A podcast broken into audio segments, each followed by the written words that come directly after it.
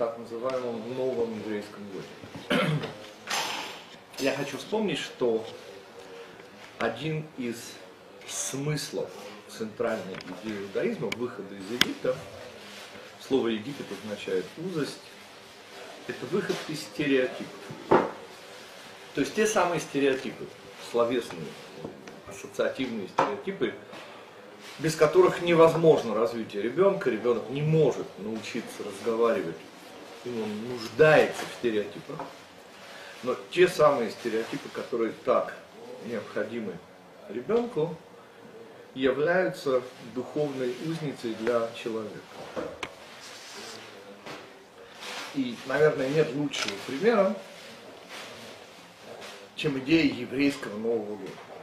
Как, собственно, порождается такая идея? Ну, ну, есть Новый год там у индийцев, у, у, у китайцев, понятно, у православных, у, у мусульман. Ну вот и у евреев тоже есть Новый год. Ответ, вот этот союз и у евреев, он, он просто не проходит вследствие очевидной претензии евреев на божественность. То есть божественность подразумевает, конечно же, из ряда вон выходящееся. И в этом смысле Тура нас совершенно не разочаровывает, предлагая, например, вместо одного Нового года четыре на выбор. Ну, действительно, в еврейском году есть четыре точки отсчета, но самое интересное, что вот этот страшнейший, ну как любой стереотип, заслоняющий от нас истину еврейский Новый год, вовсе не называется Новым годом, называется головой года. И как и всегда, сравнение с корнями мгновенно разрушает стереотип. Потому как Новый год вещь, ну, более-менее понятна. Ну, точка отсчета. Но голова года, как это понять? А, а, а, вот голова, а, а что, ноги тоже есть? И ответ, конечно. Конечно, есть ноги. Вот месяц, который был объявлен последний шаббат, месяц, который начнется понедельник вечером, месяц Илуль, называется ногами года. А теперь попробуем немножко понять, а, а на чем построена вообще идея, которую мы сейчас услышим. Я называю единообразие. То есть, ну, представим себе, что существует абсолютно Всевышний. Представим себе, что за всем, что нам известно, и, естественно, в особенности, что нам неизвестно, скрывается замысел. То есть единый замысел. А дальше очень просто. Но если замысел един, то, конечно же, будет единообразие. Что значит будет единообразие? Так как мы с вами учили, например, человек состоит из... Человек живет в трех измерениях. Измерение мыслей, измерение ощущений, измерение поступков. И точно так же в визуализации Кабалы мы учили, ну, конечно же, человеческое тело построено по духовным чертежам. То есть, вот вам теория, все органы тела находятся, естественно, Добрый день. Все органы человеческого тела, как мы учили, от шеи до пупка, и ноги, то есть потенциал, то есть то, что соответствует будущему времени. Прошлое, настоящее, будущее. Теория, практика, потенциал. По-другому. Теория, мысль, да? практика, более всего ассоциируется, конечно, с руками, но и с отношением человека к происходящему. И, соответственно, многие, как символ будущего, то, куда нам еще предстоит прийти.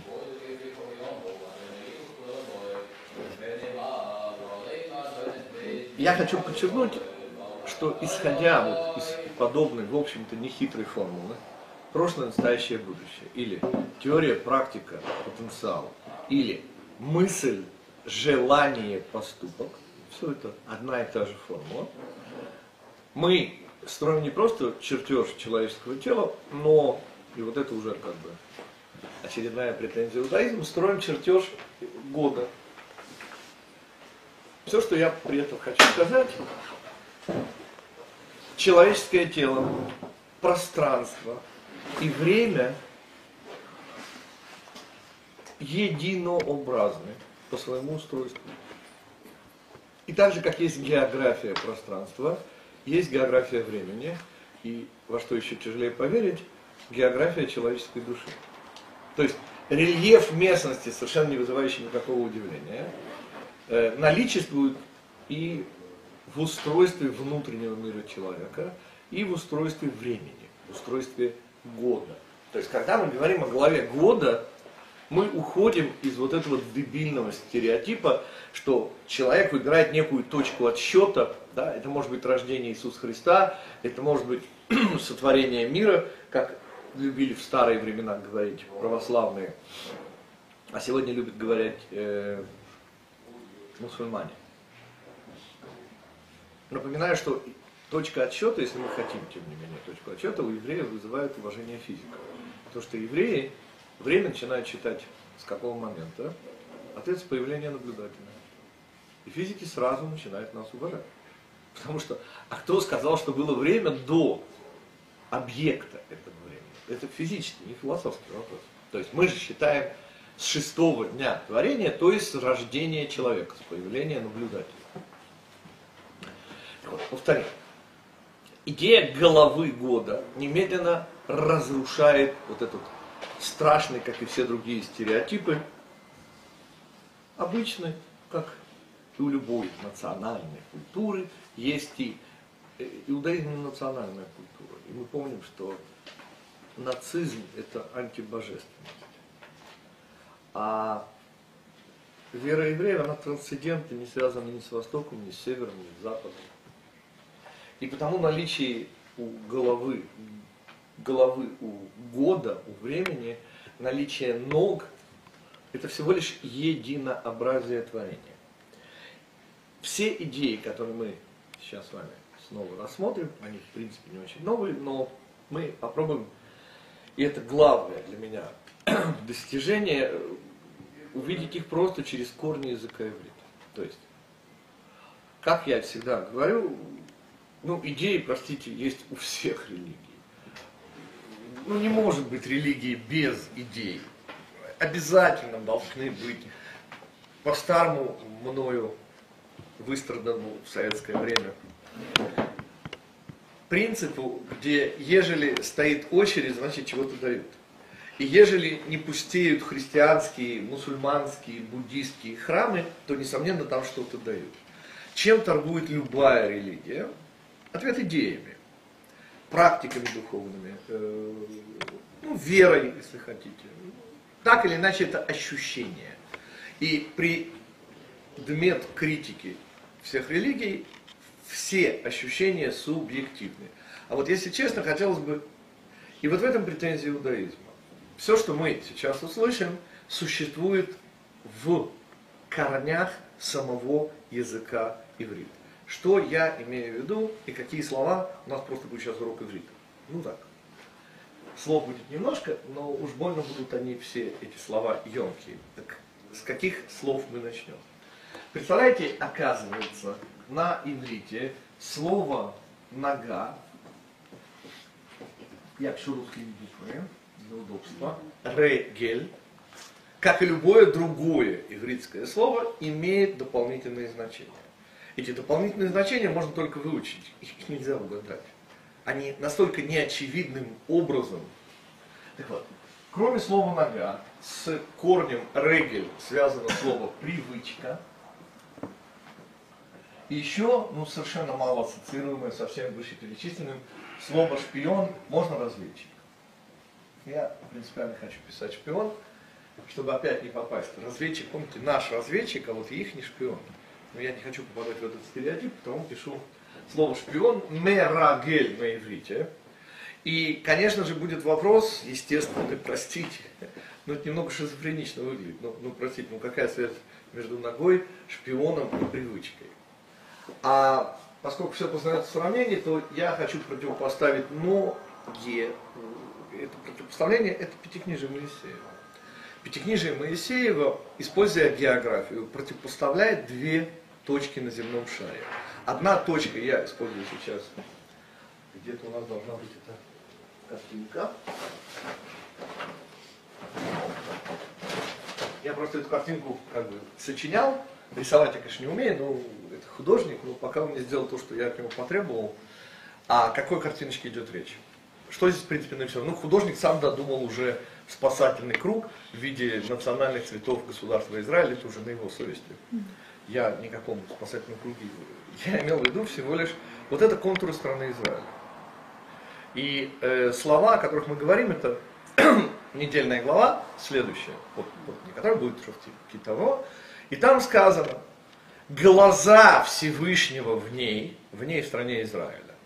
Что значит глаза Всевышнего в ней? И мудрецы объясняют, речь идет о том, что Всевышний все время на нее смотрит, ну как, бережет. Нет.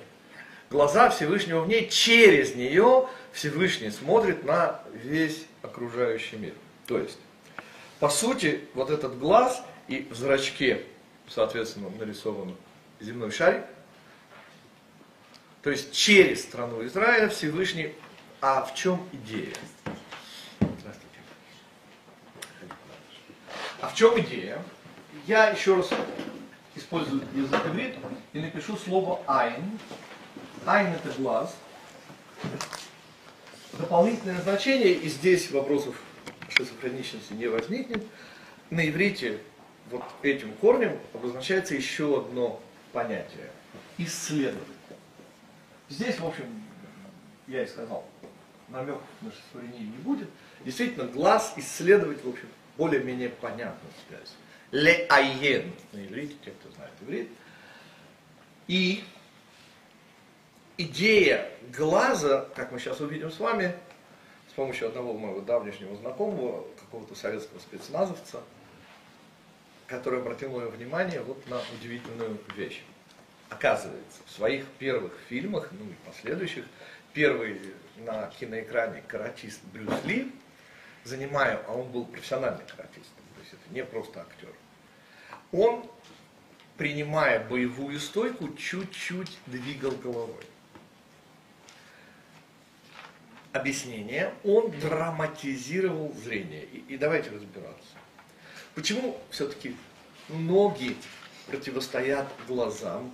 Земля египетская, говорит, не похожа, говорит Тора, на землю Израиля. Потому как ногами пьет и орошает свою почву. Кстати, археологи подтверждают, действительно, разливы Нила, которые питали э, в древнем мире Египет, естественно, не достигали. И тогда рабы черпалками, которые они крутили ногами, поднимали воду на вот уже более там, куда не достигал разлив Нила. Действительно, питалась эта страна ногами. Но ноги это еще привычка, и противопоставление глаза и ног с помощью Брюса Ли, сейчас здравствуйте, оно будет совершенно э, удивительным. Так вот, во-первых, обращаемся к самим себе и задаемся удивительным вопросом, помните, к сороконожке, когда-то этот вопрос обратили, а как мы ходим? Так вот, ответ удивительный, не задумываясь. Почему? Так в этом же весь фокус, господа, понимаете? Голова свободна, в особенности глаза, для восприятия, и она, собственно, вот как сегодня в компьютере, да? вот анимацию сегодня делают настолько изумительно просто, вы рисуете и задаете параметры движения паука. Так? Вы это задали, вы пишете точку начала движения, точку конца движения, и программа сама рисует движение этого самого паука в соответствии с вами заданными параметрами. Но ровно так же работают наши ноги. Ну, называется рефлекс, но, но суть та же самая. Голова задает некую цель, да, вот, вот та точка, в которую мы движемся. Ноги совершенно не требуя никаких усилий, совершенно, как мы с вами шутили, помните, аутоматично то куля вылитую из дула автоматично. Как рассказывается, в этом сегодня украинским языком пользоваться немножко опасно, но я все-таки себе позволю, даже на территории России. Вы зря смеетесь. Увидев в Петербурге три дня назад в моем паспорте печать украинских этих самых, э, милая девушка э, паспортного контроля задала вопрос, а вы не уча... а что вы делаете в Украине? Она говорит, а вы не участвовали в массовых акциях? Ну вы же меня знаете, я ярко, я в массах вообще не смотрю. Но она со мной знакома, так что. Ладно, мир с ними обоими. смысле с господином Путиным, господином Обамой. Вот. А суть в чем? Идея движения, автоматичность нашего движения, это, это замечательная, данная нам возможность, потому как, помните, сороконожка не просто так парализовала, когда она попыталась чисто вот понять механизм движения сороконожек. Почему сорока, да даже двух ног? Как это, ответ, это происходит, и слава Богу, и ничего не болит. И как говорят программисты, работает, не трогайте. Не трогайте. Смысл.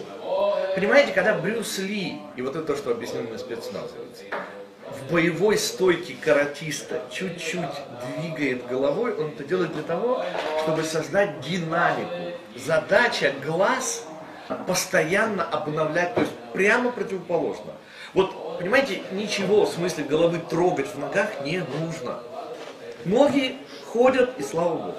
И, и ничего трогать не нужно.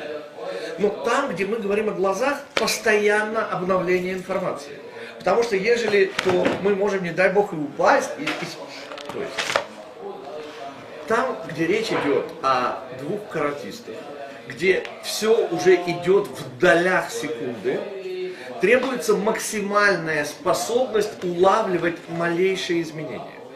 И Брюс Ли, двигая чуть-чуть головой, создавал вот эту удивительную скорость восприятия глаз.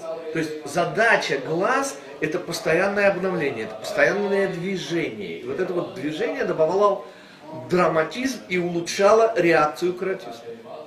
Повторим. Оказывается, это не просто так, что на иврите слово «нога» и слово «привычка» – это одно и то же слово. Автоматизм движения, использования ног – это совершенно необходимый атрибут человеческой жизни. И не дай Бог, когда ноги болят, когда ноги тебя плохо держат, тебе действительно приходится тратить уже энергию глаз на, на то, что в принципе должно работать само по себе. Задача класс прямо обратная, и мы с вами на самом деле уже находимся внутри календаря. Какого календаря? Я хочу вам напомнить, что календарь каждого народа, каждой религии, он отражает мировоззрение этой религии. Лучший пример – ислам. Как вы знаете, кочевная арабская душа. А календарь у них построен по Луне. А в чем проблема с Луной? Кроме всех других проблем лунных 12 месяцев дает не 365, как положено, а всего 355, ну с хвостиком. В результате не хватает 10 дней. И помните, все, вот Рамадан недавно завершился. Да?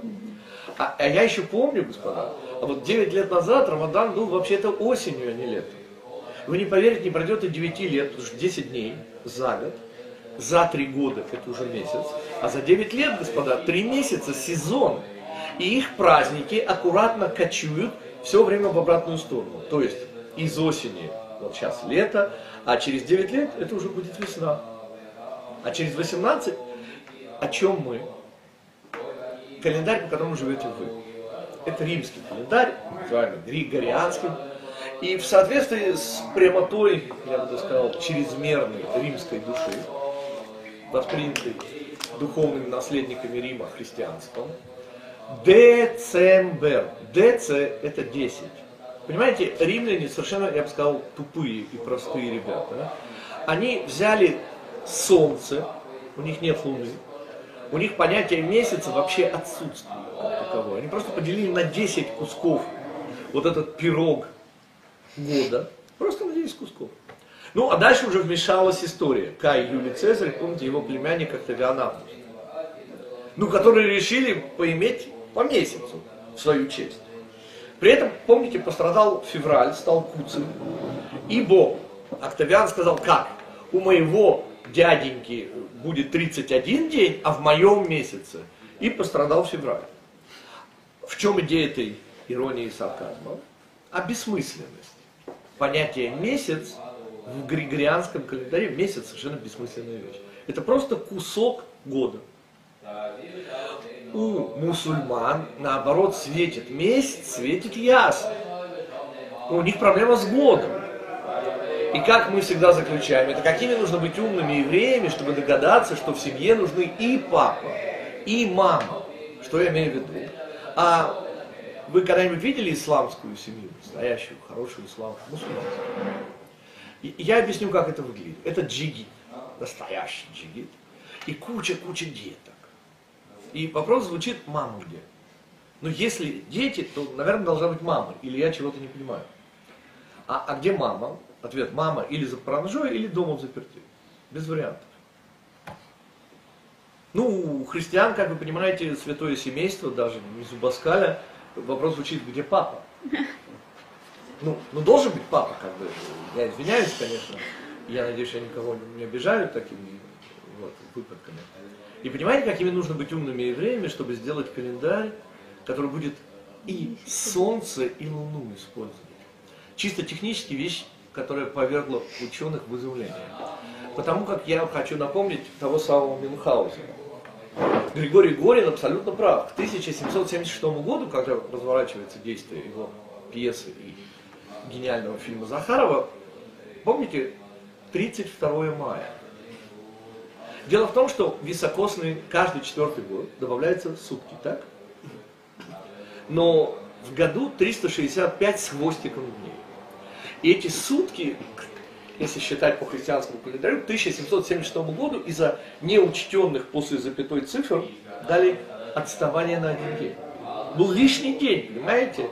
И, и, и Мюнхгаузен захотел подарить людям еще один майский день. Ну, но он опередил свое время значительно. Что я хочу сказать? Так, ну, календарь же не точный.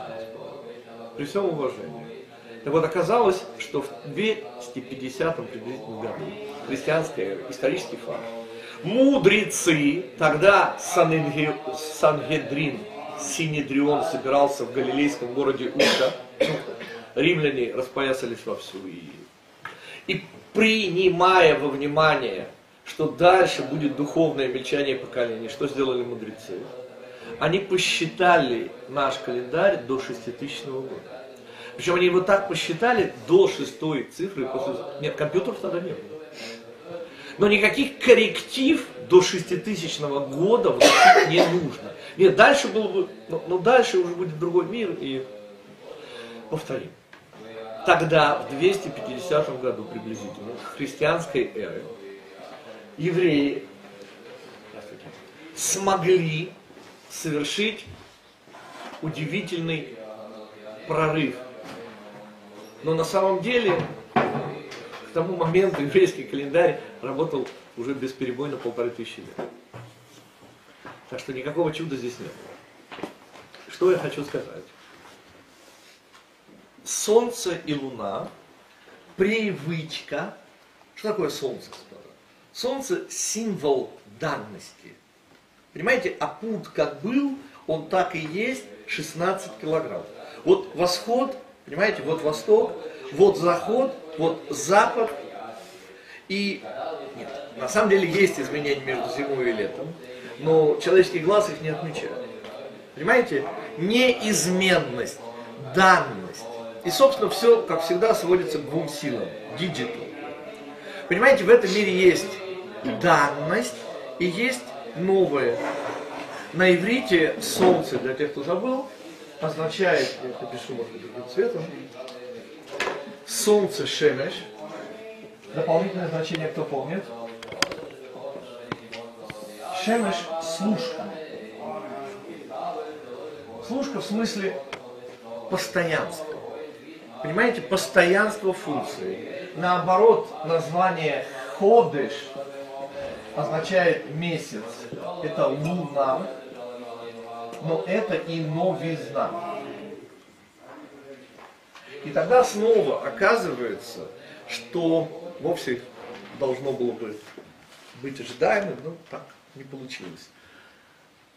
Календарь отражает мировоззрение народа, религии, системы. И если мы говорим о христианах, если мы говорим о григорианском календаре, то что мы видим? Внешние, данные. По-русски еще называется нанотехнология. Ислам, наоборот, занят чем? Он занят окончательной победой добра. Его не интересует нанотехнология. Да? мусульмане ждут Третью мировую войну, готовятся к ней. Халифат это не единственный пример того, что будет. И в основе их мировоззрения вот это вот ощущение чего? Что задача человека в этом мире воцарить здесь Бога силой, если не захотят принимать по добру. Повторим. В принципе, есть 0 и 1, digital. Есть внешнее, внутреннее, мужское, женское, рацио, эмоции. Как мы всегда с вами учим. Дальше. А дальше мы просто это видим в календаре. Понимаете, ислам, давайте начнем с западной цивилизации. Западная цивилизация говорит, господа, вот есть данность, этот мир, и давайте получим максимальный кайф от этого мира. Нанотехнологии. Если кто с нами впервые, я никого не вижу, но вопросы вы задавайте. Опять же, мы не на комсомольском собрании, совершенно не обязательно со мной соглашаться. Но я повторю, еще раз. Что такое западная цивилизация? Духовные наследники Рима. Это восприятие этого мира как данности, которую надо использовать по максимуму. Отсюда нанотехнологии, топ-модели, ну и за что там еще платят деньги. Я ничего не думаю. Я не шучу на самом деле. Альтернатива находится не на юго-востоке Земли. Не, не, не Украина. На юго-востоке Земли. Где живет три пятых человечества. Ну, в смысле там Индия, Китай, это уже почти все люди. Альтернатива это ислам, который всего-то полтора миллиарда. Ну, по сравнению с буддизмом, там, индуизмом, это несерьезно. Но дело же не в количестве. Единственная альтернатива Солнцу Луна. Мусульманский лунный календарь – это идея внутреннего, духовности. Вот что противостоит западной внешней цивилизации? Ответ внутренняя исламская. И не просто так женщина спрятана под паранжой. Понимаете? Внутреннее надо прятать. А иначе почему оно внутреннее? Понимаете? Мини-юбки это неправильно с точки зрения ислама. Потому что внутреннее надо прятать. Правда, с еврейской точки зрения, они, как бы сказать, немножечко перегнули палочку. Прятать это замечательно, но, но так, чтобы паранжа, ну это уже извиняюсь. Потому как еще одно слово сейчас появится, ивритское. Лицо, господа. Помните, личико открой. Помните замечательный советский боевик? Личико, говорит, не прячь. Для молодежи, те, кто нас смотрит, это, это замечательнейший советский боевик «Белое солнце пустыни». Ну, действительно, самый лучший советских времен боевик. Ничего подобного никогда не было создано за всю историю советской власти. Так что я хочу сказать? Дело в том, что на иврите слово, которое сейчас пишу, оно не в единственном, но во множественном числе. По-русски вариантов нет, придется переводить лицо. Но на самом деле это лица.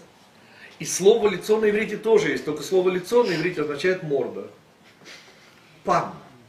Понимаете, если мы хотим оскорбить человека, то мы можем говорить про его в единственном числе, потому как лицо, оно же двойное, господа. Ну, это не просто так говорят зеркало души. Ну, настроение. Я в свое время придумал даже целый такой вот тест. Вот сколько эпитетов можно придумать для ноги. Понимаете? А для глаза? Понимаете, глаза бывают веселые. Понимаете, глаза бывают равно... Глаза бывают... Хол... Вот представляете, хладнокровная нога. Ну это же... Это противопоставление. Привычности и данности новизне, изменениям, внутреннее и внешнее. Задача лица лицо это выражение. Лицо, господа, это лица. Это внутреннее, как оно снаружи. Потому на иврите, кстати, корень э, слова паним, но, но я не хочу сейчас на это послать, я хочу новое значение этого слова. Еще раз, паним это лица. Лица двойственность. это внутреннее, как оно снаружи. Лицо это выражение лица, это не лицевая мускулатура. Понимаете, у животного нет лица, у животного рыла, у, у животного морда. Только у человека бывает лицо. Когда человек перестает быть человеком, его лицо превращается в маску.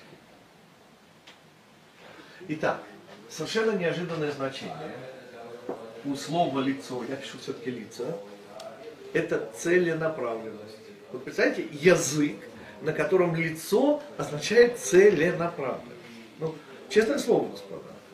Ну, ну невероятно, но, но это лифнот, пния. Это не просто направление, это именно целенаправленность.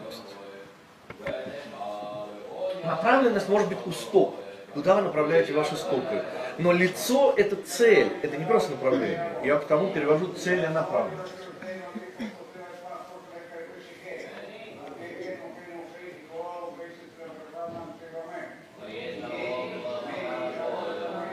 Таким образом, если мы подведем некий итог, с чего мы начали? Мы начали с разбиения стереотипа о том, что вот есть иудеи, иудеев, и все как у людей, и как у людей есть Новые года, и точка отсчета в календаре, вот так же и у евреев ничего подобного, и стереотип разбивается голова года.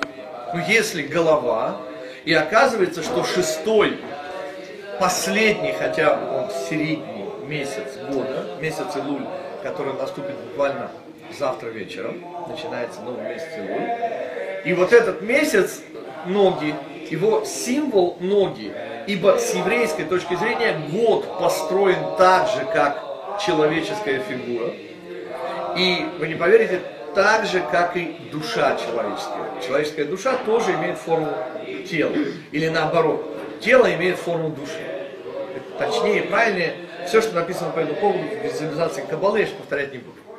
Что нам важно? Голова года, ноги года, начало, конец. И оказывается, Тора противопоставляет землю Израиля, связанную с глазами, земле египетской, то есть земле узости, которая связана с ногами.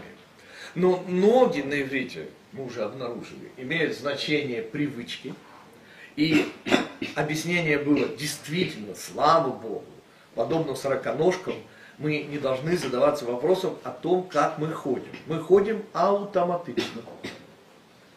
И не дай Бог, только болезнь ног, слабость ног вызывает участие головы в процессе прямохождения. А когда ноги, слава Богу, здоровы и все в порядке с вестибулярным аппаратом, мы спокойненько идем. Совершенно не задумываясь, как мы это делаем. А автоматично привычка, это мы объяснили. Нам еще предстоит объяснить намного более глубокий смысл слова шпион на иврите имеет тоже отношение к ногам мерагель. Шпион. Я принципиально для тех, кто опоздал, не использую слово разведчик, чтобы не попасть в стереотип наши разведчики и их шпионы. Вот это противопоставление со ссылкой еще на Брюса Ли, где задача глаза постоянно обновлять информацию. Вывела нас, кроме всего прочего, на понимание сокровенной сути двух главных цивилизаций юга и севера, тех самых, между которыми вспыхнет Третья мировая война. Внешняя цивилизация, западная, вот эта подчеркнутая римская прямота, абсолютная бессмысленность месяца. То есть вот есть данность, есть внешнее, есть этот мир, и будьте любезны им пользоваться по максимуму. Запад. Нанотехнологии, топ-модели. Противостоит внутренняя цивилизация. И паранжа это не просто символ. Так же, как уклонисты влево от иудаизма, западная цивилизация. Также и уклонисты вправо от иудаизма, исламская цивилизация, они перебарщивают. И наша всегдашняя, от моего учителя идущая, не совсем шутка, это какими нужно быть умными евреями, чтобы догадаться, что в семье нужны и папа, и мама. Вот хорошо бы вообще-то сочетать новое так, чтобы оно не разрушало старое. Но понимаете, для того, чтобы новое не разрушало старое, это знаете, какой фундамент надо иметь? Я позволил похвалиться нашими мудрецами, которые использовали то, что было дано еще нашему учителю Моше. Господа, это 19-летний цикл. 19 откуда эта цифра? Ответ 12 плюс 7. 12 это месяцев, это луна. А 7 это дней недели, это солнце. У евреев день по солнцу, месяц по луне. Ну и год, естественно, по солнцу. Календарь безумно непростой. Семь раз за 19-летний цикл, семь лет у нас беременные годы. Вот этот год, который сейчас завершается, он беременный. У нас в этом беременном году было 13 месяцев, а не 12. То есть был добавлен еще один. И в результате каждые 19 лет происходит синхронизация. И до 6000 года этот календарь не требует никаких корректив. Ни на йоту, ни на день ничего сдвигать не нужно.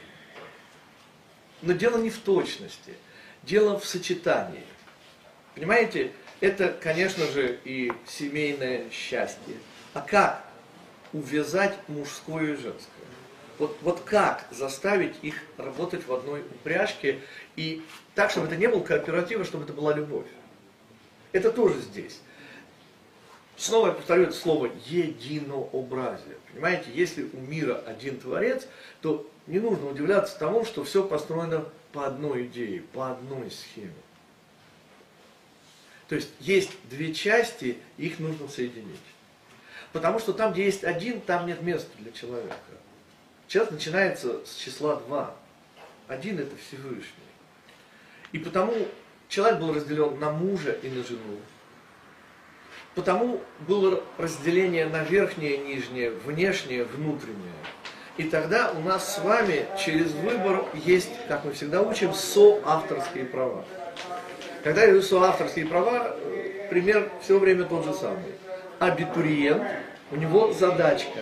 Решение он находит, стандартное решение задачки. А дальше вопрос, а кто автор решения? Ответ первый, ну, приемная комиссия, естественно, придумавшая задачку. Но подождите, но ведь студент сам, он же ошибится, он, он соавтор.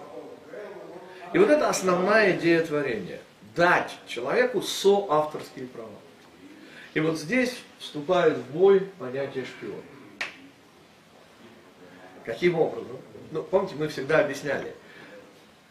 Человек в этом мире имеет всего два амплуа, две профессии на выбор.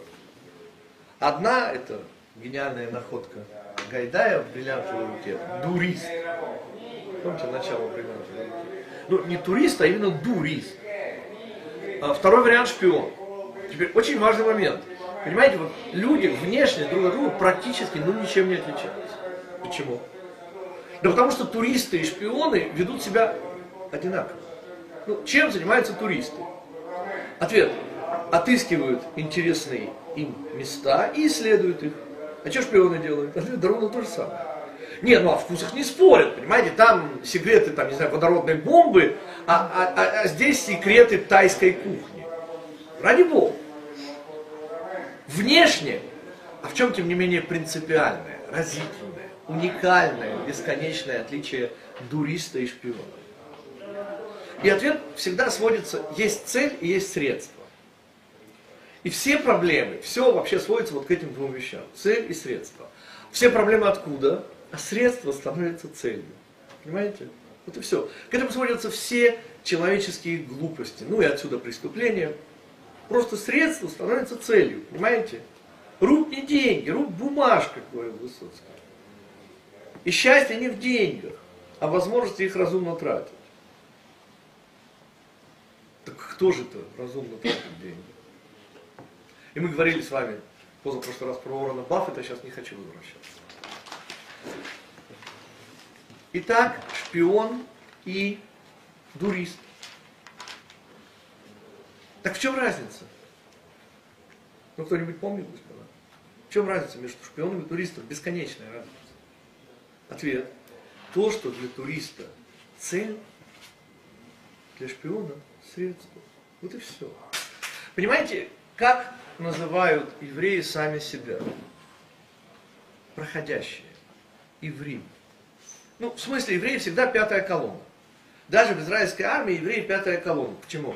Ну, почему нельзя вот религиозного еврея назначить э, командиром дивизии? Запрещено. Нет, не дай бог, нигде не написано. Но все знают, запрещено. Почему?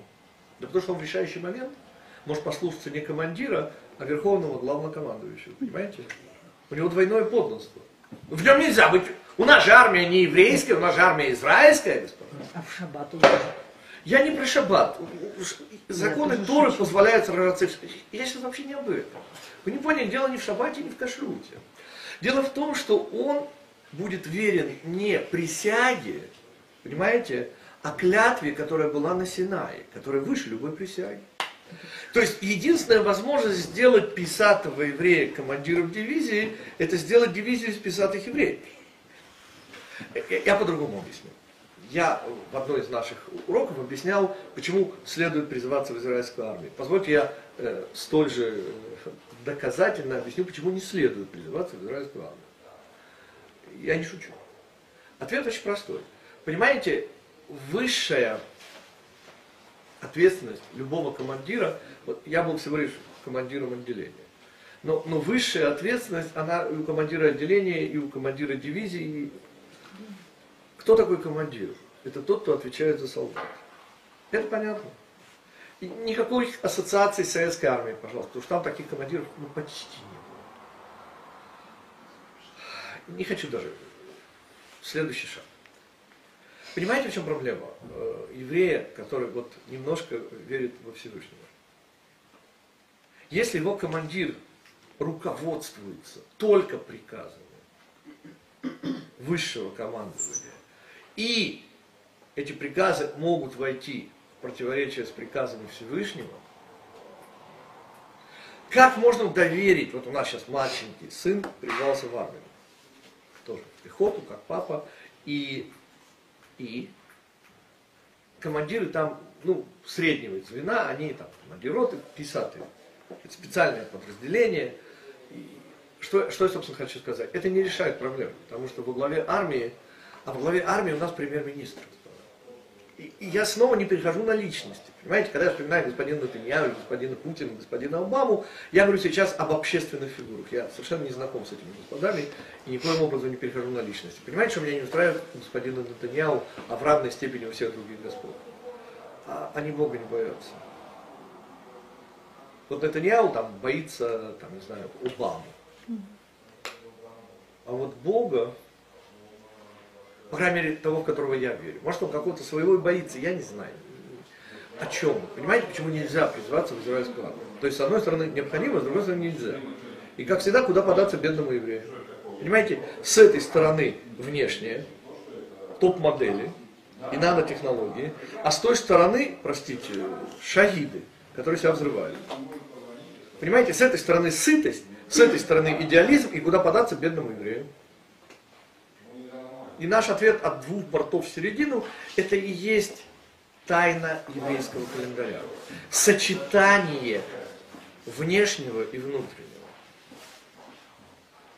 Правая и левая нога, понимаете, оказывается, для того, чтобы духовно двигаться, иногда должна превалировать правая, а иногда левая. Иначе движения не будет, господа. Потому что техника прямо хождения, вы опираетесь на одну ногу и представляете другую.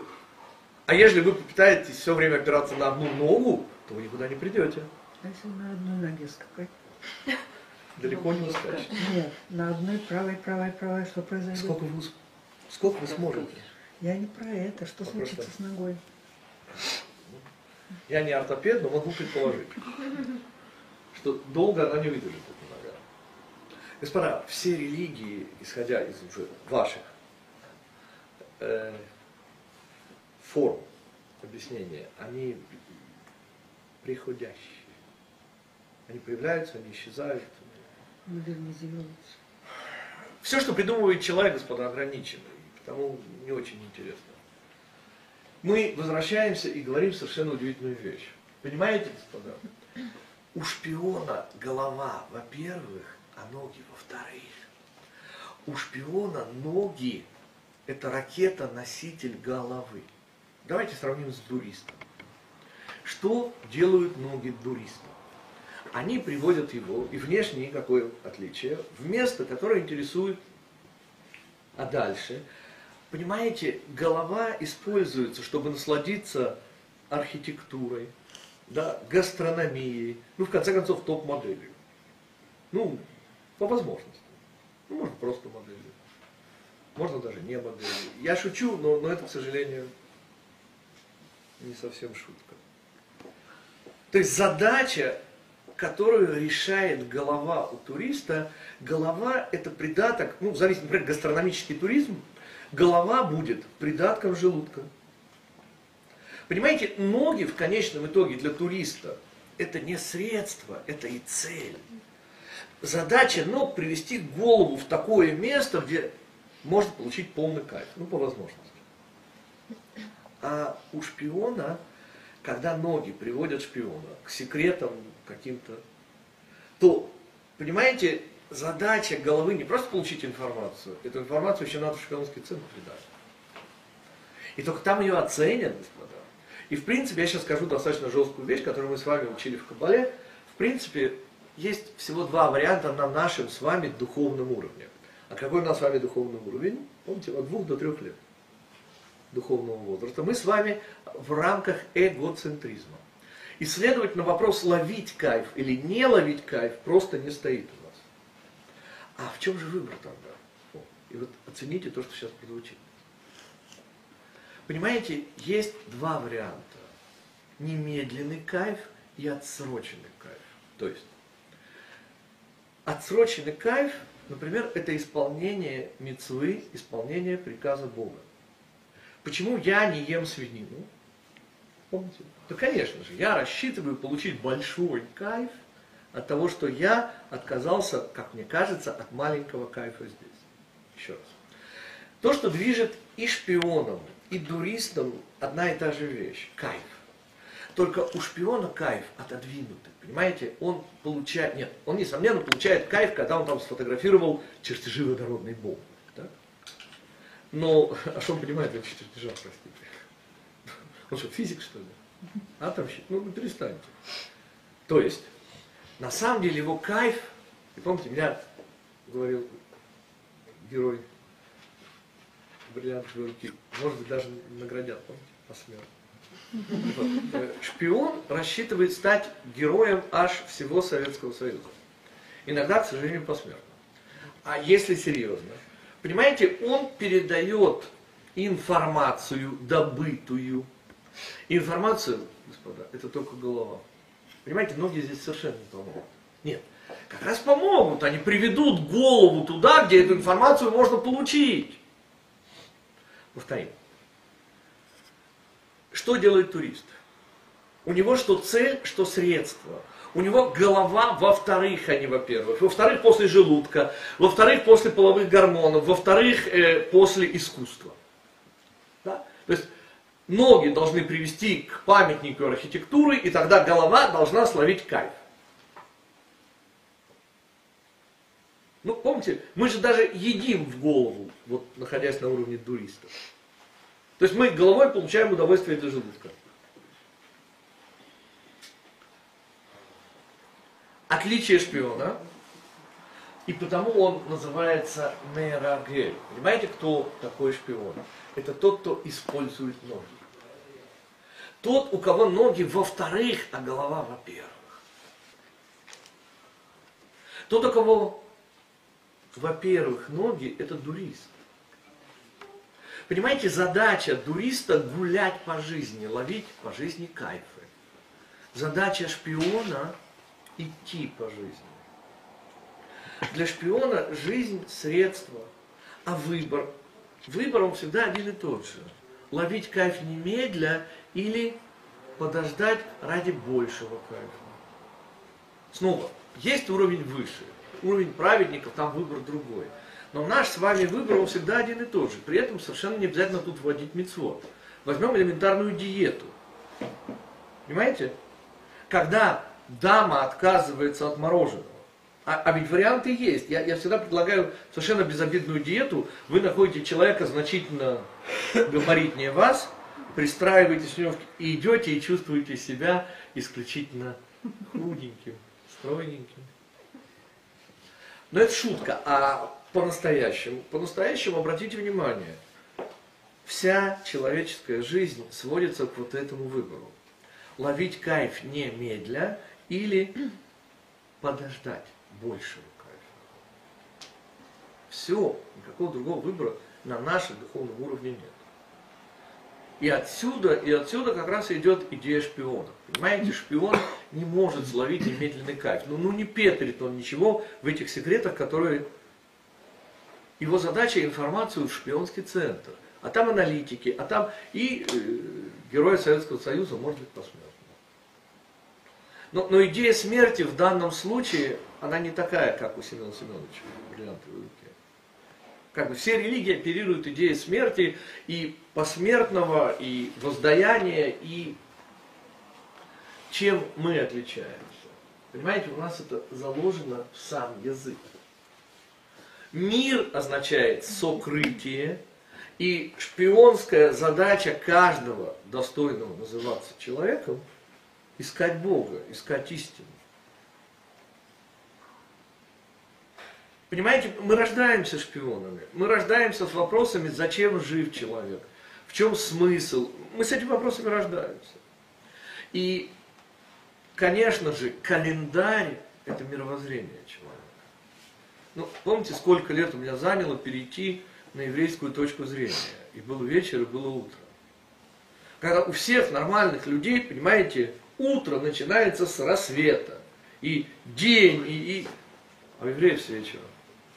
И помните смысл. С точки зрения всех людей есть свет жизни, радость жизни, за которой идет тьма смерти. С еврейской. У нас даже книжка так называется. Помните, когда Рубинович спрашивает, Рубинович, как полагаете, есть ли жизнь на Марсе? На Марсе. На Земле жизни нет, они на Марсе спрашивают. Понимаете, с еврейской точки зрения здесь не жизнь. Здесь, здесь глава из повести. Здесь возможность. Время на иврите возможность.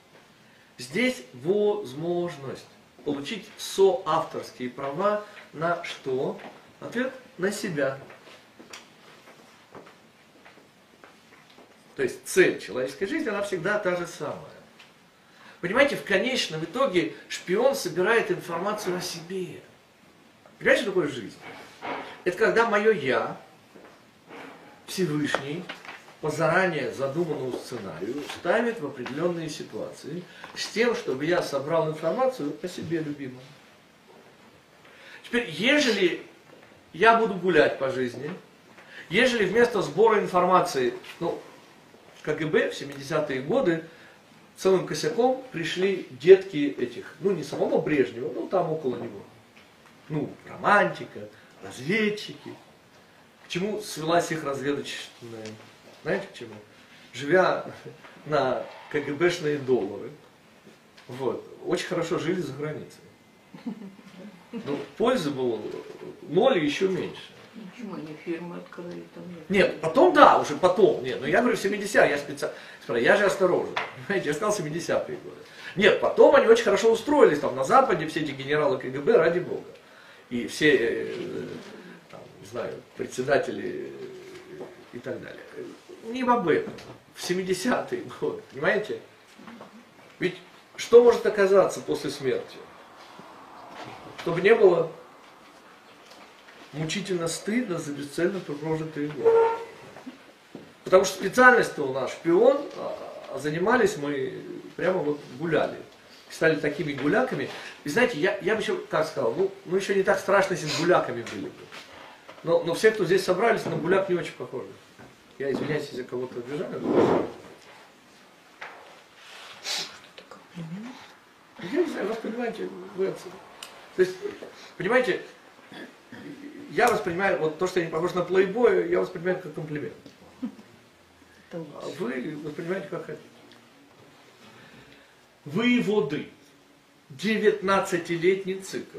Совмещение, понимаете, в одной жизни и папы, и мамы, и рацио, и эмоции.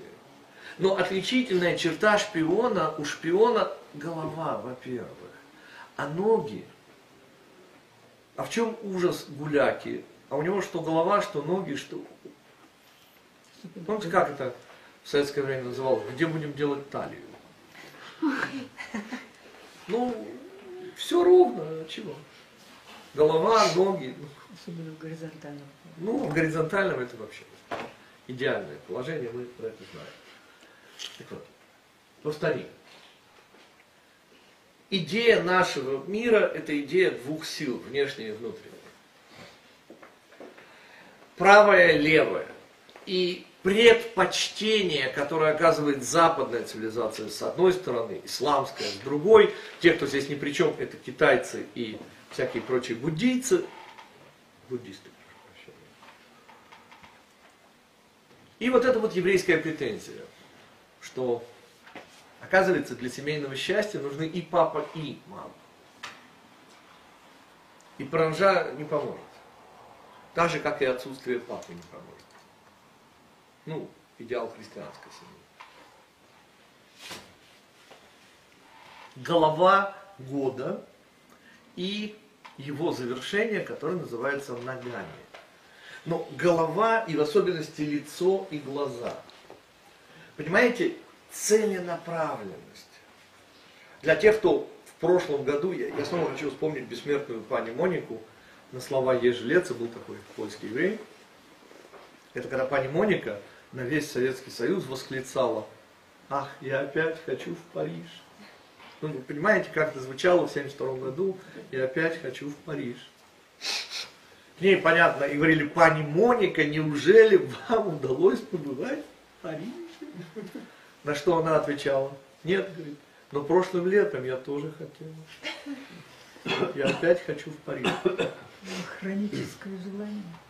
О, о чем мы? Дело в том, что развивая сейчас концепцию дня судного, судный день, это вот как раз и есть голова года, это день рождения человека, день появления наблюдателя, начало, как мы сейчас увидим, пространства и времени. И отсюда, конечно, концепция суда, потому как здесь заложен потенциал всего. И возвращаясь в эту точку, мы сталкиваемся с собственным потенциалом. И- и- вот потенциал, а вот я. Называется суд.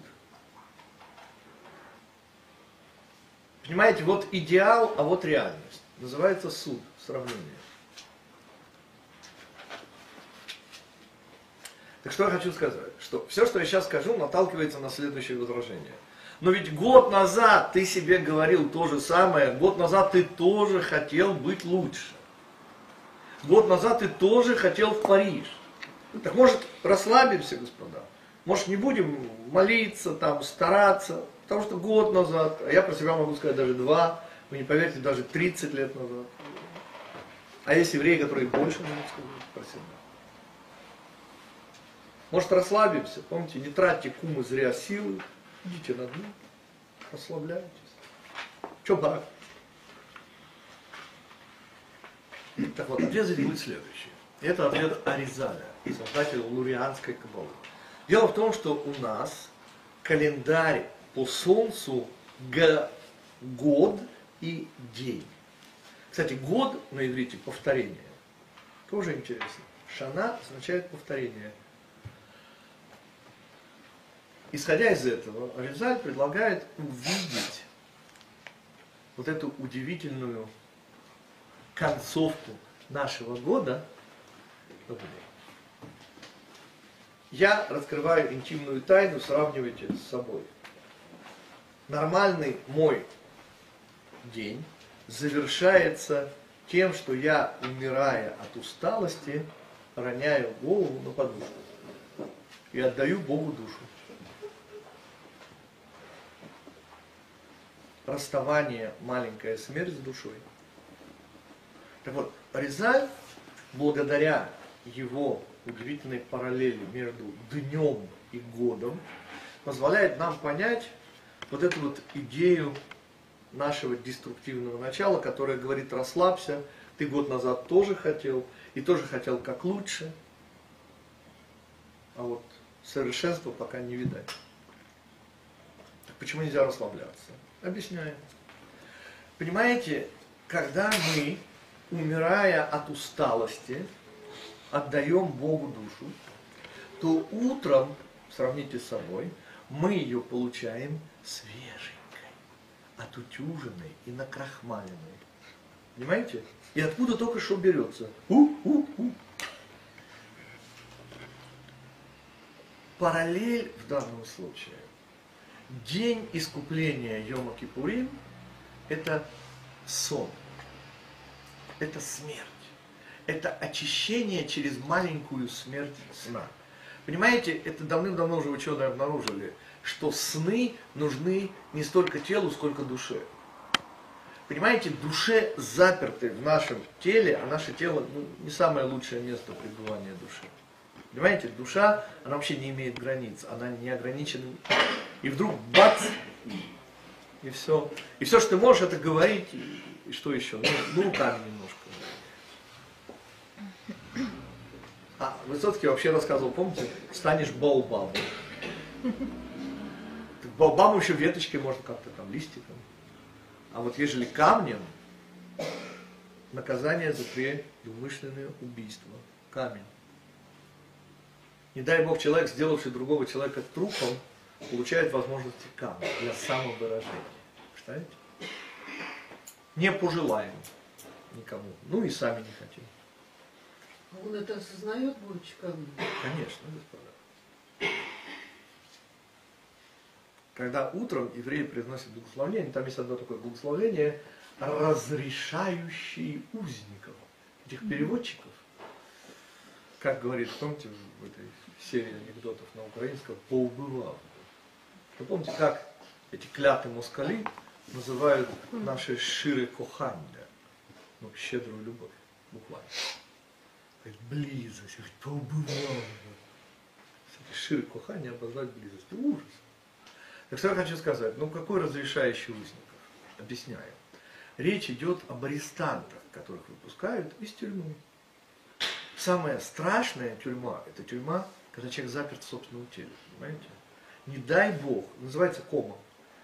Да вот пока мы спали, мы были заключены в... И когда мы говорим разрешающие узников, ну, отпускающие на свободу зэков, зэки это мы. А свобода в данном случае это способность говорить, двигаться. Ну, связанных, помните потом мы говорим? Кто это связанные? Мы пока спали, были связанные. Мы же ничем пошевелить не могли. Выводы.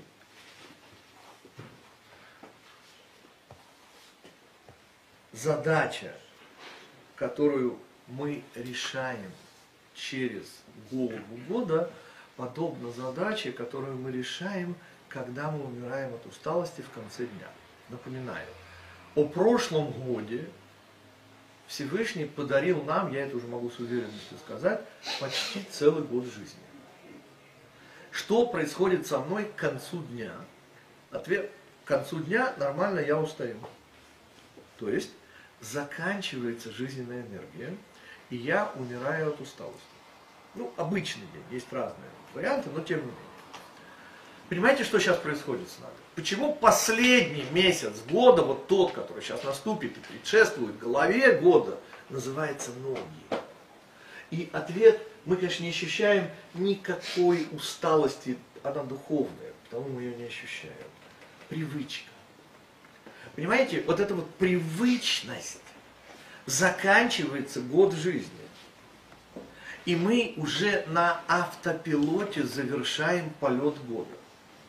Вот так же, как мы, умирая от усталости, отдаем Богу душу, вот ровно это, объясняет Резаль, происходит в голове, перед головой года. Вот сейчас, начиная со вторника утром, начнут трубить в рог в синагоге утром. Очень пронзительный, пронзающий звук. Зачем?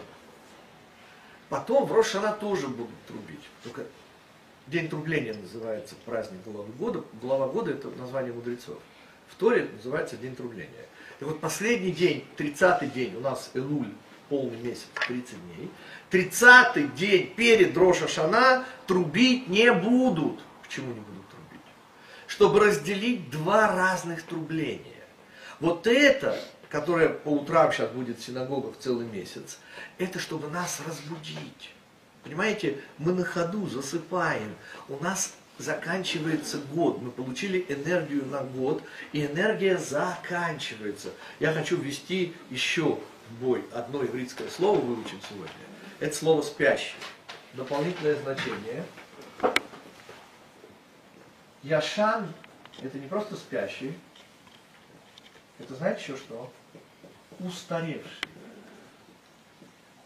Как это спящий и устаревший? Ответ, так мы же сейчас объяснили. Понимаете, мы морально устареваем. Откуда идет вот это вот деструктивное, но ты же в прошлом году тоже хотел. Отсюда идет, понимаете, усталость, привычность. Ничего не происходит в духовном смысле, заканчивается жизнь. Что делают, прежде чем отдать Богу душу? Значит, смерть это будет в Йом-Кипур. А что такое Роша Шана? Роша Шана это главная молитва года. И я хочу добавить к всему уже сказанному еще одно, я даже писать его не буду, число 40. Что 40? 40 дней. 30 дней месяца Илуля и еще 10 дней раскаяния. От Рошашана до Йом-Кипура включительно. Шо цее 40 дней. И о чем идет речь? И почему мы начинаем разговор о молитве с усталости, с привычности, с того, что заканчиваются все жизненные силы этого года. Отвечаем. 40 дней, и мы сказали слово единообразие, и я снова его повторю. 40 дней называется у гинекологов шестинедельная беременность. Только вы не верьте, это ровно 40 дней от зачатия. 40 дней плод формируется. 40 дня и дальше он просто растет. Понимаете, к 40 дню все пальчики и глазки и ушки уже готовы. Все готово. С этого момента уже только рост. 40 лет отсюда, конечно, скитание по пустыне, полнота места, все, что мы учили, но мне сейчас важно совершенно другое. Понимаете, так же, как есть 40 дней в душе, 40 дней формирования плода, есть 40 дней и во времени. Голова года, ноги года, формирование года. Вот с начала месяца Илуля и до 10 Тишрея, до Йом-Кипура, до исхода Йом-Кипура, это формирование года. И я объясню на маленьком примере. Когда мы в эти 40 дней просим у Всевышнего здоровья, мы просим Его не присылать нам вирусы. Но они нам нужны, эти вирусы.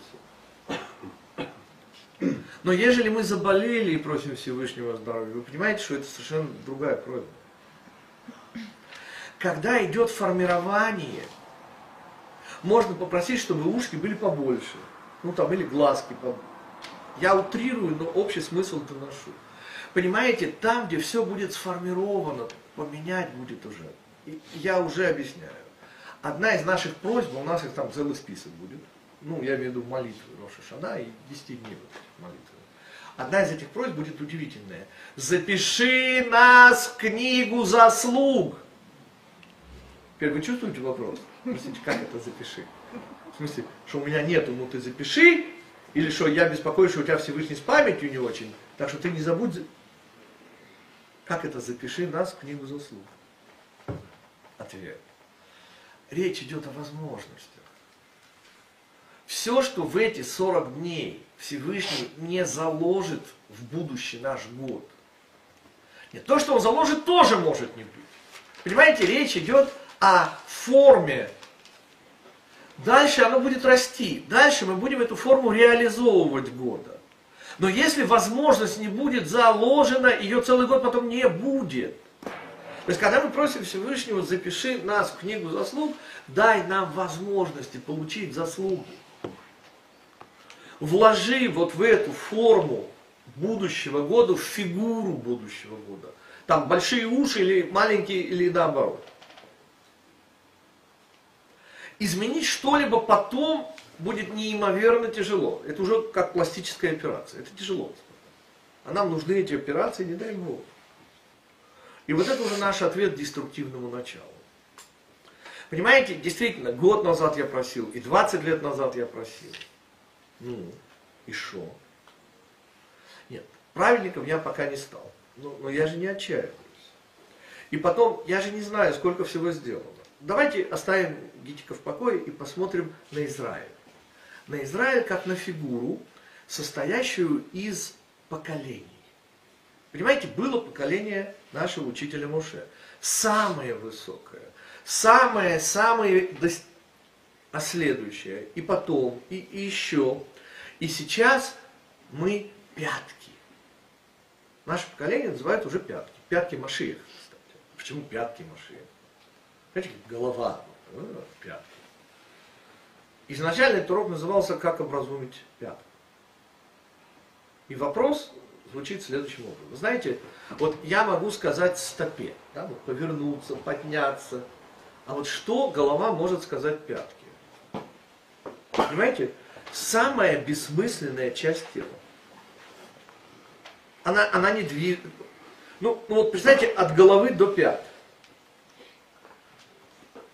Ну, самая бессмысленная Ахиллесова пята. Кстати, а змей куда будет нас разить? А мы чего будем? Голову. Понимаете, противопоставление. О чем идет речь? Вот это элементарно. Где побеждает змей? Где у нас Ахиллесова пята? Ответ там, где у нас голова не включается. Понимаете, там, где голова, она идет за желудком, там, где голова, во-вторых, пятка – это символ далекости от головы. Это Тора, господа, это не шутки.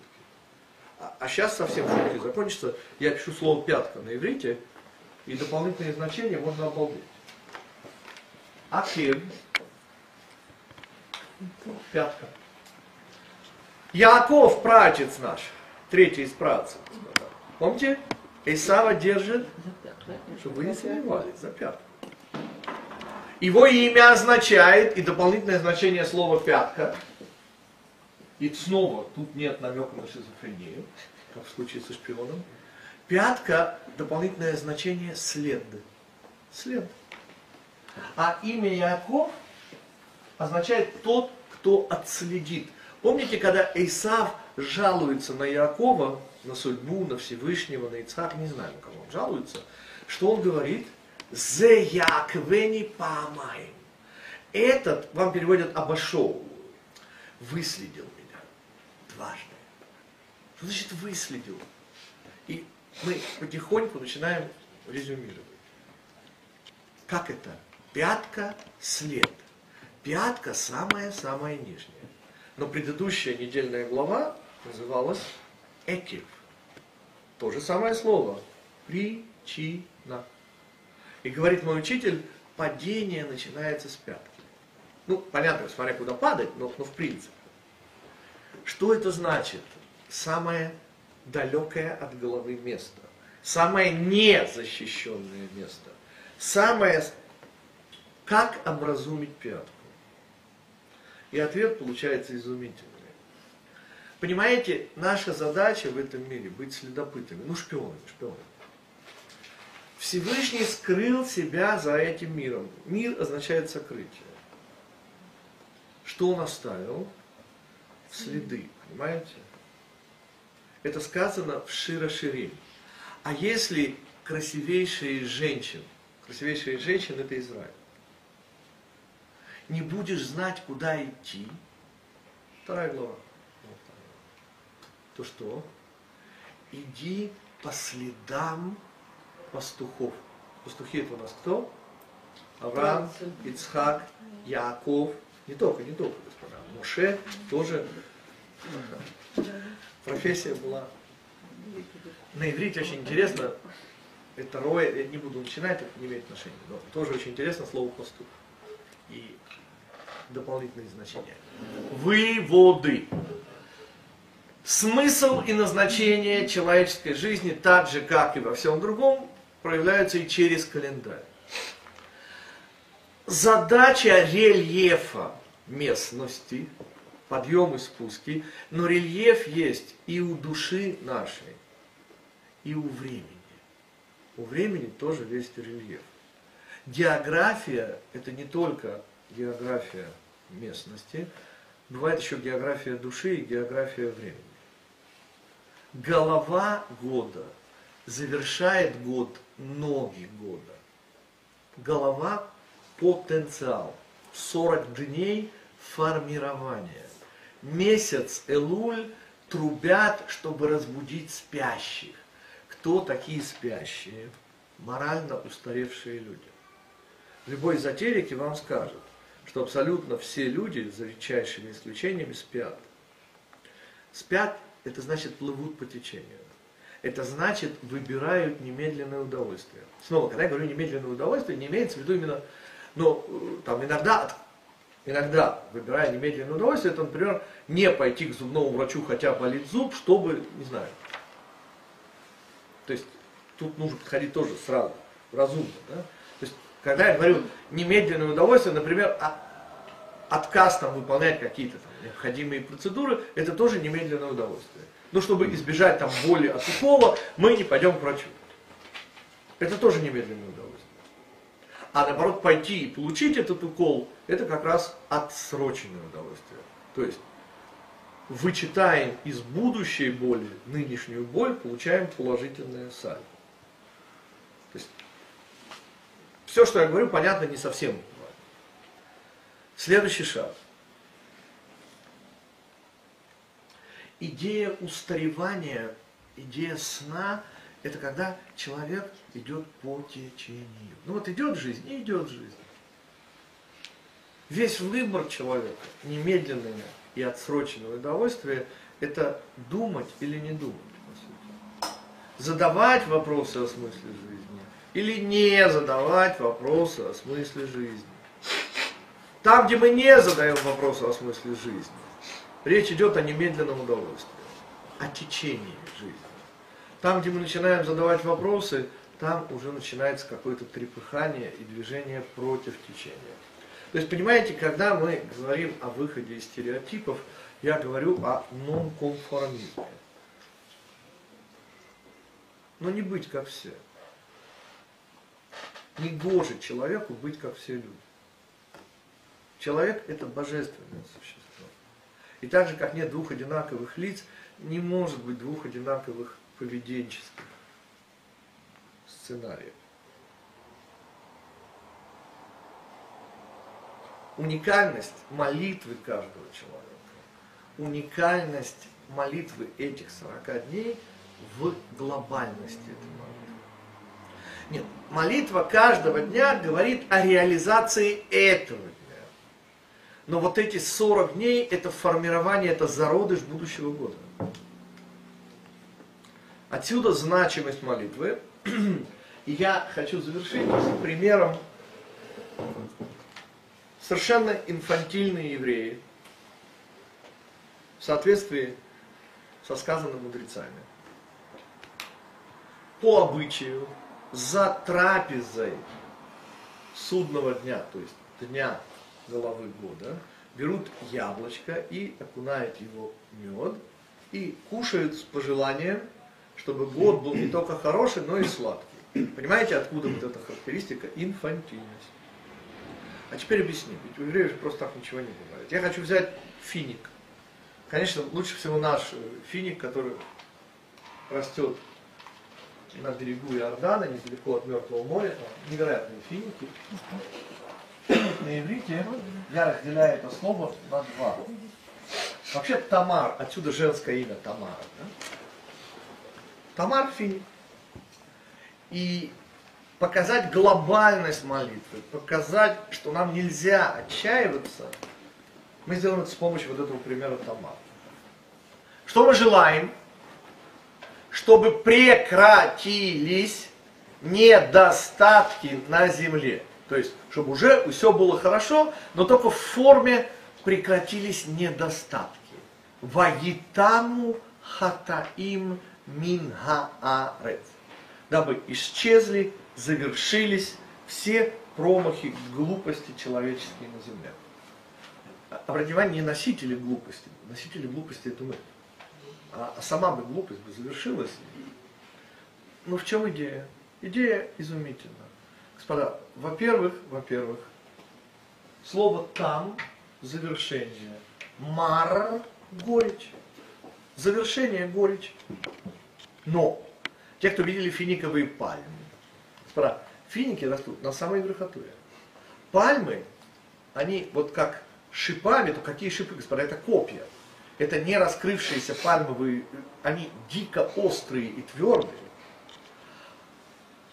Это же идея через тернии к звездам.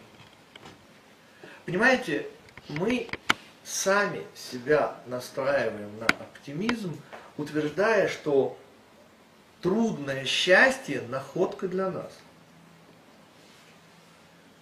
Что вот это наше несовершенство, оно, оно временное. Мы еще вырастем и будем волшебниками. У нас просто трудный возраст сейчас. Первый переходной возраст от двух до трех лет духовного возраста. И идея фиников присутствует, вот всегда есть кожура, ну и сам плод. И кожура во многих плодах, она очень раздражает. Но она сохраняет плод. Так вот, финики обладают еще удивительной, ну, по крайней мере, наши иорданские финики, обладают удивительной совершенно вещью.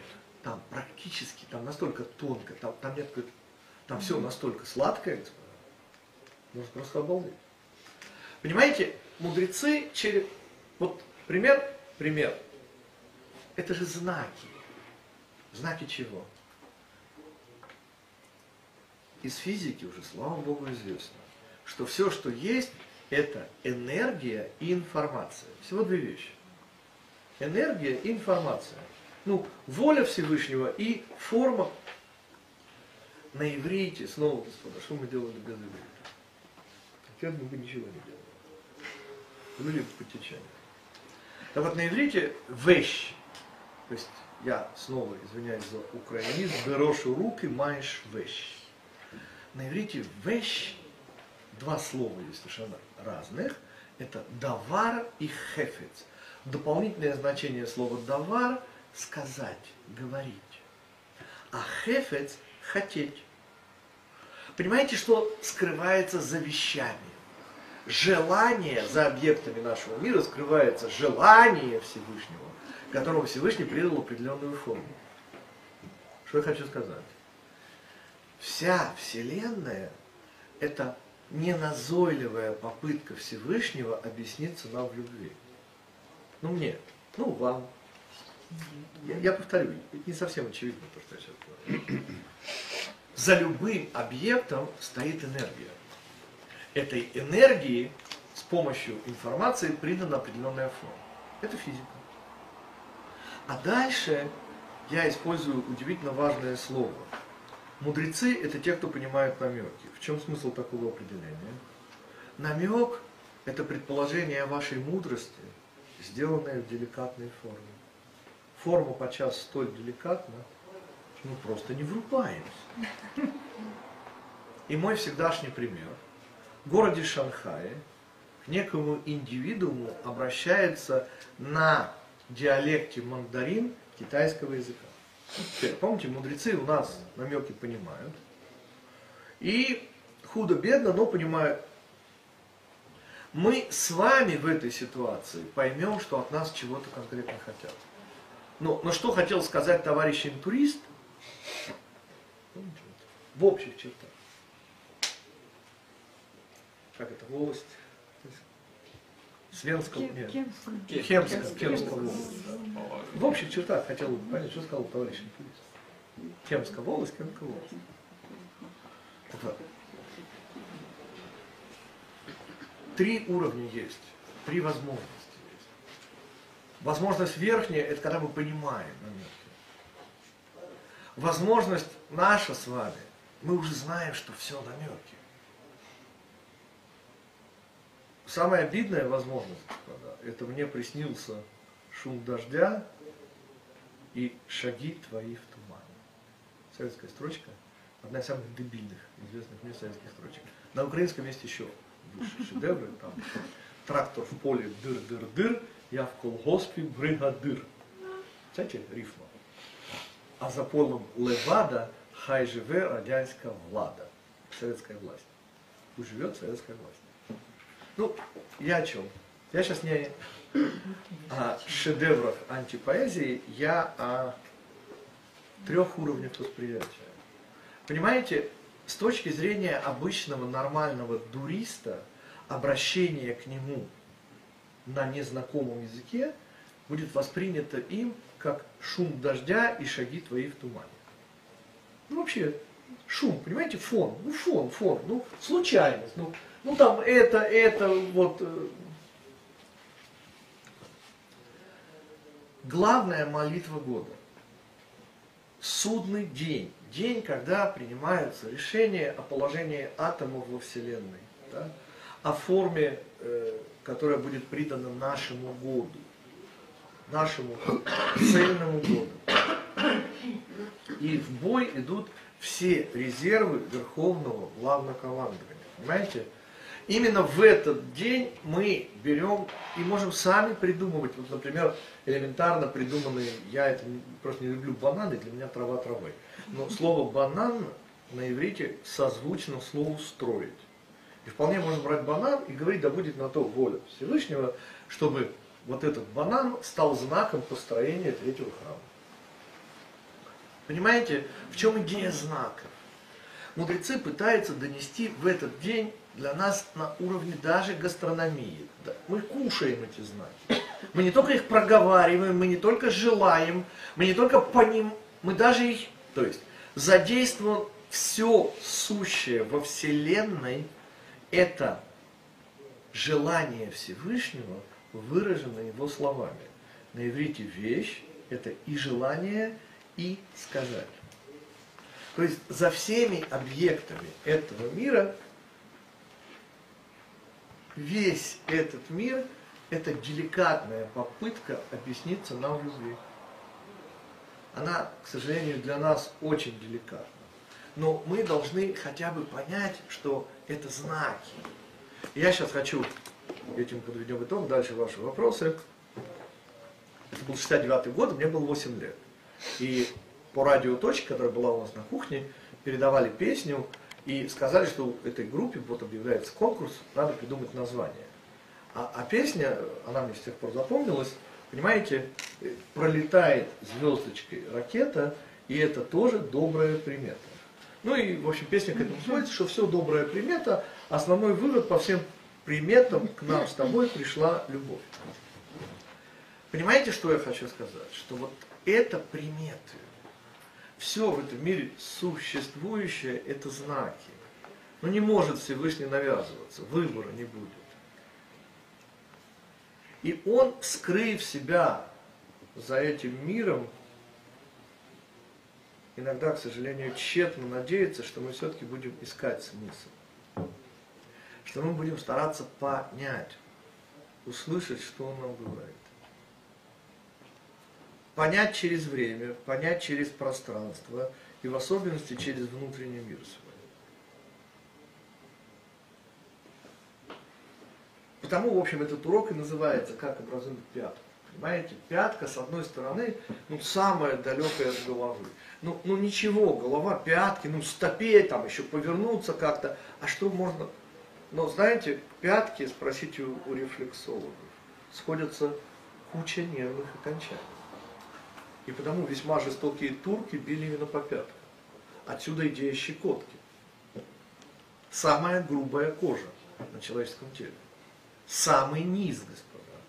Но там внизу следы. И третий из працев тот, кто отследит. Тот, кто держит Эйсава, сделанного за пятку. Понимаете, мы пятки Машеха. Почему пятки Машеха? Ну, потому что мы уже в самом конце. А что еще? А еще сегодня у нас есть Тора, которой никогда раньше не было. Сегодня Тора открыта, и наш следующий урок будут новые комментарии моего учителя Савранского рэба. Если вы не изумитесь, мне будет жалко. Понимаете, таких комментариев раньше не было, вы поверьте мне. Какому Таких комментариев не было 70 лет назад и 60 лет назад, которые вы сейчас услышите. И, кстати, которые вы сейчас тоже слышали. Нет, этот язык иврит, и все это заложено, но, но так, чтобы это излагали, да еще на русском языке, такого никогда не было. Понимаете, мы с вами уже в конце. И мы карлики на плечах великанов. Понимаете, это не я умный. У меня учитель, а его учитель. А, а учитель, там вообще был учитель наш Моше, которому мы сейчас после перерыва скажем несколько теплых слов. С одной стороны, понимаете, патроны есть, стрелять некому. Красная армия на подходе. Нам ночь простоять, день продержаться, так и сил уже никаких нет. Люди ассимилируются, люди растворяются в интернете. Люди не приходят на уроки гитика, потому что можно посмотреть в интернете. Что я могу сказать? Можно. Можно. И удовольствие будет сиюминутное. Но тогда шпионами вы никогда не станете. То чтобы стать шпионами, надо ходить ногами. А те, кто хотят получить прямо в голову, не ходя ногами,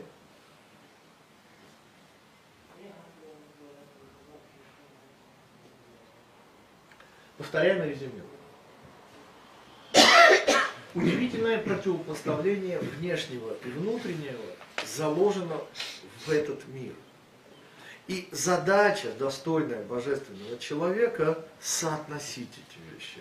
Не отказываться от одного ради другого. Понимаете, не надо становиться идеалистом, не дай Бог. И не надо становиться сытым и самодовольным. Помните, говорил, была у него эпиграмма Александр Сергеевич. Всегда доволен он собой, своим обедом и женой. Так вот, этот мир построен на видимом противоречии между внутренним и внешним, между мужским и женским, между духовным и материальным, между началом и завершением. И в начале у нас голова года, в завершении месяц Илуль, который ноги, который это не только пятки. Пятки это самое наименее защищенное место. Понимаете, где слабость деструктивного начала? Голова. Где наша слабость? Там, где меньше всего головы, в пятках. Отсюда, очевидно, Ахиллесова пята идет. Но пятки это же еще следы. А задача божественного человека в этом мире быть следопытом, быть шпионом и не быть дуристом. Третьего не дано. И даже когда мы сходим, к сожалению, иногда, и забываем о голове начинаем гулять, то помните, что сделал Всевышний? Мы учили с вами. Он на дороге дерева жизни, на дороге нашей жизни, поставил охрану. Если со стороны пряника там всего лишь херувим, то со стороны кнута, помните, там три уровня. И мало, и жизнь малиной никому не кажется, и даже богатые плачут.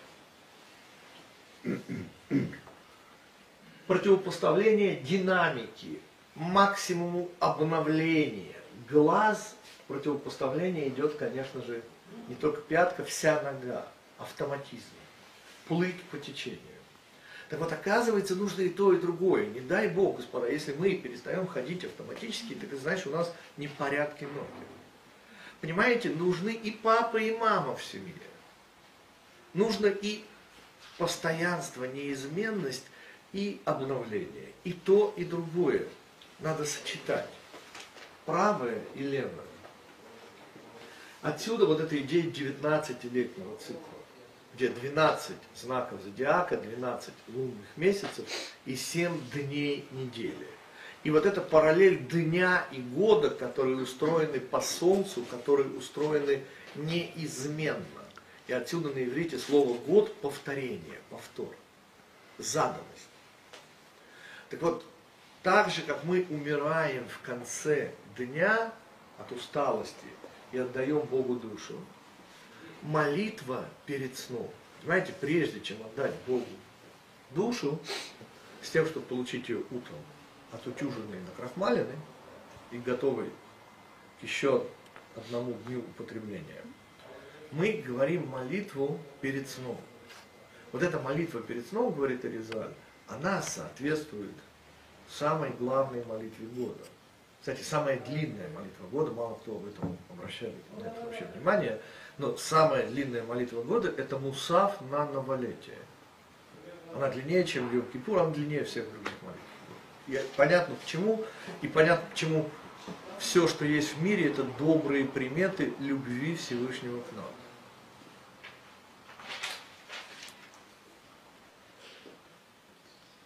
А глобальность молитвы Рошашана и заставляет мудрецов задействовать все возможности. И отсюда вот эти знаки, приметы.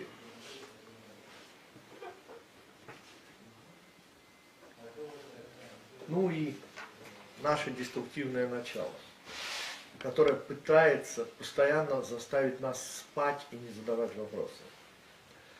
Морально устареть. Вот это задача деструктивного начала, вот это ивритские слова, с помощью которых был построен этот урок. Ваши вопросы.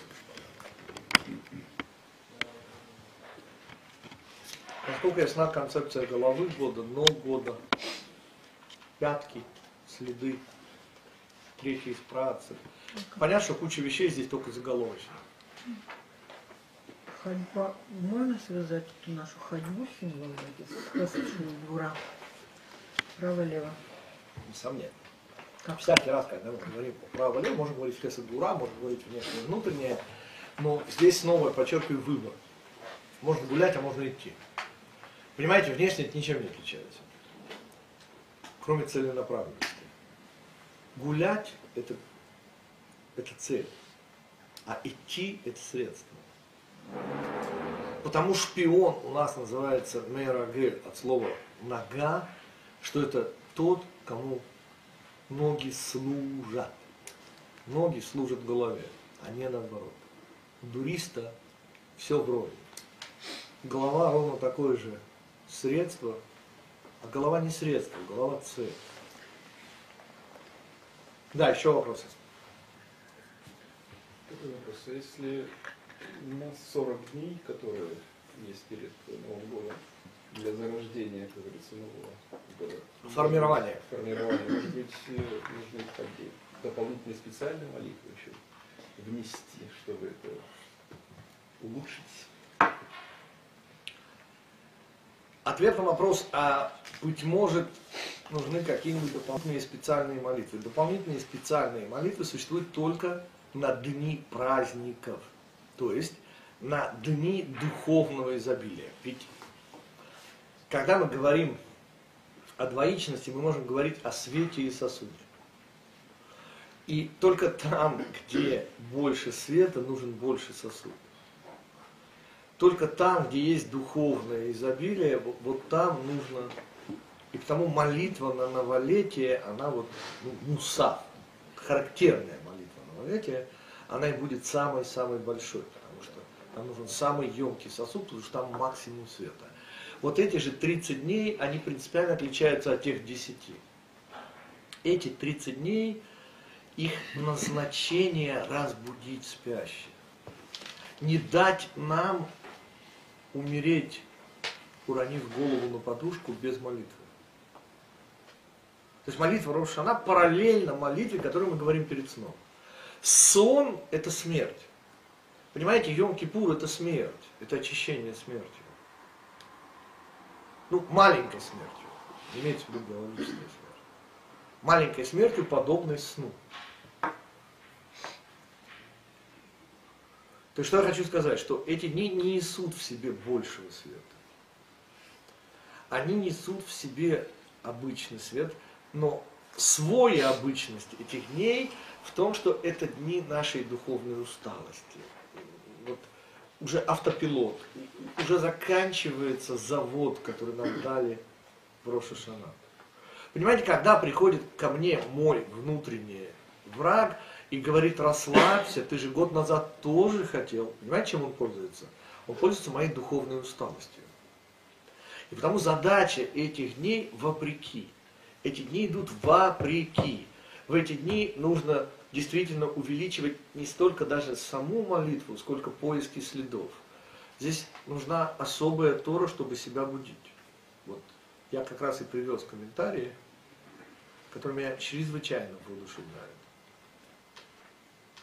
Они совершенно новые, и надеюсь, вы их оцените. Это будет наш следующий урок. Да, еще вопросы. Кстати, еще один вопрос. А вот какую роль играет молитва раскаяния перед Йом? Что имеете в виду под молитвой раскаяния? Я не знаю такого. Ну, Они молитвы. А, молитвы самого дня Йом. Если назначение молитв Роша Шана, их назначение как бы будет максимальная емкость, максимально большой свет, то поскольку день искупления Йома Кипурим, в отличие от дня суда, это день, где мы проходим через материальную смерть, где- смерть материи, по сути. То есть назначение, назначение всех молитв Йом Кипура в конечном итоге, помните, мы даже обувь перестаем надевать кожаную. Только не потому, что мы подобны трупам 9 ава, тоже отказываемся от кожаной обуви, а потому что мы уподобляемся ангелам. Ну, мы вообще-то перестаем быть материальными. Это же тот самый пост, который вообще не пост. Вы знаете, что у нас пять постов, а день искупления не числится. Ну, Пять постов, 17 там да? 9 ава, 3 тишрея, Цонгидалия, да? 10 тивета и Танит Эстер перед Пуримом. Простите, но в Йом же мы не кушаем, не пьем. Ответ, ну, конечно. Только причина не в том, что мы постимся, а в том, что нам не до еды вообще. Понимаете, это смерть материи, это день смерти материи. Мы не нуждаемся в материальном день. И потому все молитвы этого дня – это молитвы очищения. Э, Это молитвы умирания материальности. Э, Это не мы, вот все эти глупости, которые мы совершали, убери, это вообще не мы, мы сейчас другие. Мы вообще сами не матери... мы, мы сами не тутошние, не местные, не земляне вообще в этом мире. И вот эта молитва Йом Кипура совершенно иная молитва, чем в каком смысле противоположная, чем молитва судного дня, дня Роша Шана. Да, еще вопросы. То есть вот эти 10 дней э, перед Йом Кипуром, они в принципе имеют другую немножко уже природу, чем 30 Несомненно, дней. потому прекращение в 30-й день месяца Илуля не трубят в рог. Чтобы разделить трубление, которое будет, там трубление имеет совершенно не тот смысл. Здесь нам не дают заснуть. Нам очень хочется спать, нам очень хочется. И внутренний враг говорит, расслабься, и не надо предпринимать усилия. И нам против. Там, господа, там спать уже никто не хочет. Там судный день. На суде спать не хочет никто, кроме тех, кто не замечает, что идет суд. Но там совершенно другая природа у этого трубления. И я только дам заголовок, это есть у нас в лекциях. Речь идет о воцарении царя. Там совершенно другая природа трубления. У тех 10 дней есть. В общем эти 40 дней это формирование года. Но 10 дней между Роша Шана и Йом Кипур это 10 дней между лунным годом. Лунный год это 12 лунных месяцев, чуть более 355 дней. А солнечный чуть более 365. И вот это расстояние в 10 дней, это когда еще не закрыт год. Вот с этого момента 355 дней будет уже запечатаны. Изменить можно будет уже только изнутри. А здесь мы еще снаружи. Отсюда вот эта идея, что Всевышний близок к нам. Что значит близок? А что так он далек? Ответ не дай Бог. Расстояние все равно ноль. Просто мы к нему спиной. Но что в эти дни происходит, в эти 10 дней? В эти 10 дней нет еще формы. А там, где нет формы, там можно обращаться без инстанции, напрямую. Дальше будет форма. Но пока форма еще не затвердела, мы можем обойтись вообще без канцелярщины. Хорошо, мы делаем 10 минут перерыв. Сегодня у нас сокращенное занятие, потому что у меня в 4 самолет Нижний Новгород.